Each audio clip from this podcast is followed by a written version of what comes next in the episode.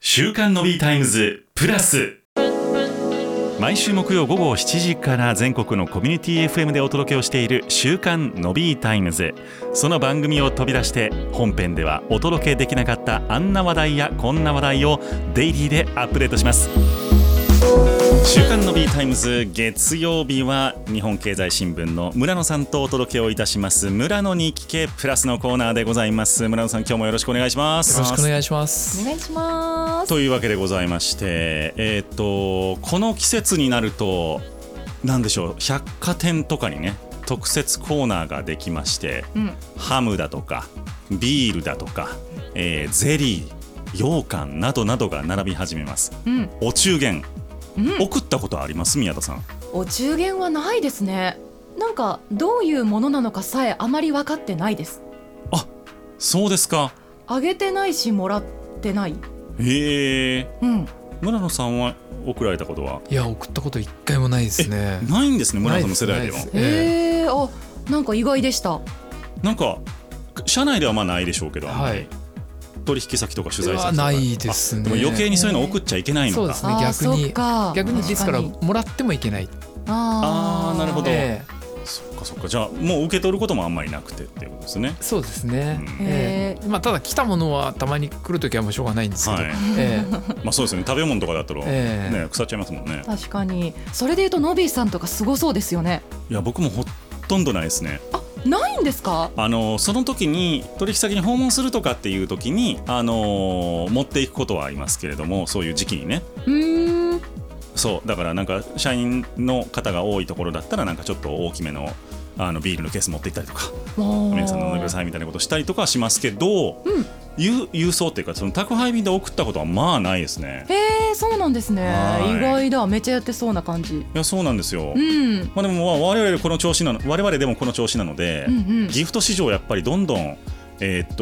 と縮小してきているんですよね、村野さんこれも。そうですよね。この中元お歳暮市場のはい、矢野経済研究所がまとめたグラフ見ますと右肩下がりですもんね。ですよね、えなので、まあ、この本当に45年で、まあ、コロナっていうのもあったんでしょうけども2000億円ぐらい下がってきているっていう感じかなと思います、うん一方で親しい間柄で手軽に品物を送り合うカジュアルギフトというのが活気づいてるらしいです宮田さんへえ。親しい間柄で、あーうんうん。ね、一緒に番組をやっているパーソナリティ同士とかではい。手軽に品物を送り合うカジュアルギフトというのが流行ってるらしいですカジュアルギフト。はいこれへえ。村野さんどういうものなんでしょうかカジュアルギフトというのは、あの例えばこれ LINE ですねあの、はい LINE アプリでうん例えば友達に登録してある人の誕生日とかが表示されるんですよね。で、はいはい送ろうと思えばプレゼントをくれる誕生日をうん誕生日のプレゼントをですね、うんいろんなものありますあのコーヒーのセットですとか、うんケーキですとかビールですとかうんそれがもうデジタル上で送れちゃう友達になるほどへええ。そうすると友達はそれを受け取って画面に表示されたクーポンをお店に持っていけばビールに変えてくれますとかケうんーキに変えてくれますとか、うんあるいは商品券だったりしますねデジタルのスタバとかのやつが多いですけどね、うんそういうやつに使えるっていうのが一つそうですねデジタルギフトですね。へえ。そう、私あのソーシャルギフトっていうのは。すごい聞いたことがありましたなるほどなるほどあの SNS で友達だけど本名とか住所知らない相手そうですそうです多いですよねそう、うんに対して、まあ、なんか今更本名を聞くのも微妙だし、まあ、住所を教えてもらってそこからこう自分でその、ね、住所を入力して送るみたいなのもなかなか不便だから、うんその相手の SNS のアカウントにその URL を送ったらもうそれで個人情報の入力は不要でそっか、まあ、相手がやってくれるんですね自そう分でそうそうやれるうんっていうようなサービスがなんか今年の母の日くらいから私は見るようになりましたね。なるほどうん、去年はまだ知らなかったんですけど今年になって急に、母の日は住所とか名前とか知っとってほしいですけどねちょっと、うんうんなんかあのそうそうですね さすがになんかでも結構その母の日のなんかページがあるじゃないですか、はいはい百貨店とかで母の日特集とかの中になんかこちらもどうぞみたいな感じであーその結構百貨店が大々的にソーシャルギフトっていうのを押し出しててその時に、へえそうからあこういうのがあるんだなって今年思いましたね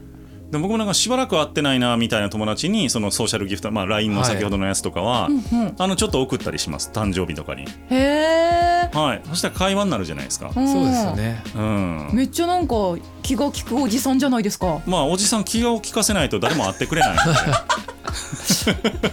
でいやそんな受けるとこちゃうんですけどそれうさようでござ いますかうんいやそんな若くて美人の宮田さんみたいに ね向こうから来るような立場じゃないんですよ僕らはあそん僕らはって出して僕はそんななんか心を砕いて話題の種を作ろうとしてただなんやていや涙ぐましい努力ですうねるさ いな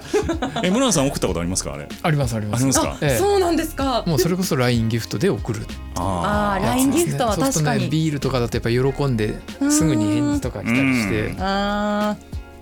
ー確かにしかもそんな金額高くないせいぜい高くないです2000円3000円ぐらいなんで、うんまあ、気軽に送れておそらくこれまでですと、まあ、直接その誕生日の日に会うとかいう人だったらなんかしたかもしれないですけうどんそれ以外ってまず送らないうん何もあげないっていうことだったのを送ってますから、うんうんその点でやっぱりププチギフトっていうかそういう手軽なギフトは伸びてるんだろうなとは思いますね。ううん確かにまあでも本当にそのお中元市場とかっていうのはもう半減ぐらいしてるらしいんですよねピーク時に比べると、うんなので、まあ、それを、えっと埋めるほどの勢いはまだないものの、まあ、さっきを、まあ、あの村野さんもおっしゃったみたいに多分価格帯がそんなに高くないっていうことが一つのネックになってるんだと思うんですがただそうやってカジュアルに、えっと贈り物をはい贈り合うみたいなことが文化として定着をしつつあるということで、まあ、そこに入ってくる。みたいなことがあの、まあ、だって3000億円ぐらい今その e ギフトに限って言うと市場があるとうんいうことなのでまあまあね、あ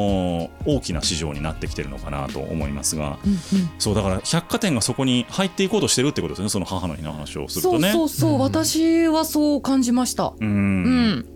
まあ、でもその大人同士の付き合いというか仕事上の付き合いでもあんまり相手の住所を知らないとかっていうのって出てきてるじゃないですか、ありますよね普通うにうんだんから会社に送んのもなみたいな、うん持って帰るのもそうやしみたいなのもあるので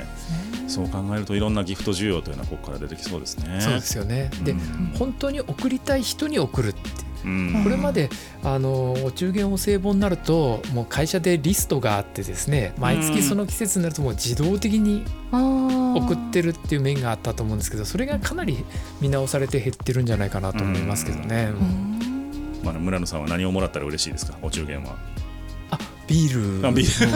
ええ当然ビールですよねそうですねハム、うんハムまあハムもいいですけどねうんうんハムって私もらったことないですあのえ立派なハムあるじゃないですかこうこの時期になるとありますありますはいはいはいタコ糸でなんかタコ糸縛ってあるやつあ茶網のやつ色いこんなあれ一回も私見たこともないんですよあ本当ですかそのもちろん中元で並んでるのは見ますけど、はいああれどどう食べるんですかーえ切って切ってあれ焼いたら美味しいんですよハムスーテーキみたいあにあしてーほらあのパックで売ってるやつあるじゃないですか4枚あり入りますあのります薄切りのやつはいはいはいあっちの方がよっぽど食べやすくていいかなと思ってたんいですやけどいやいやいやいやいやいやいやいや違います違いあ違うんまですすね違います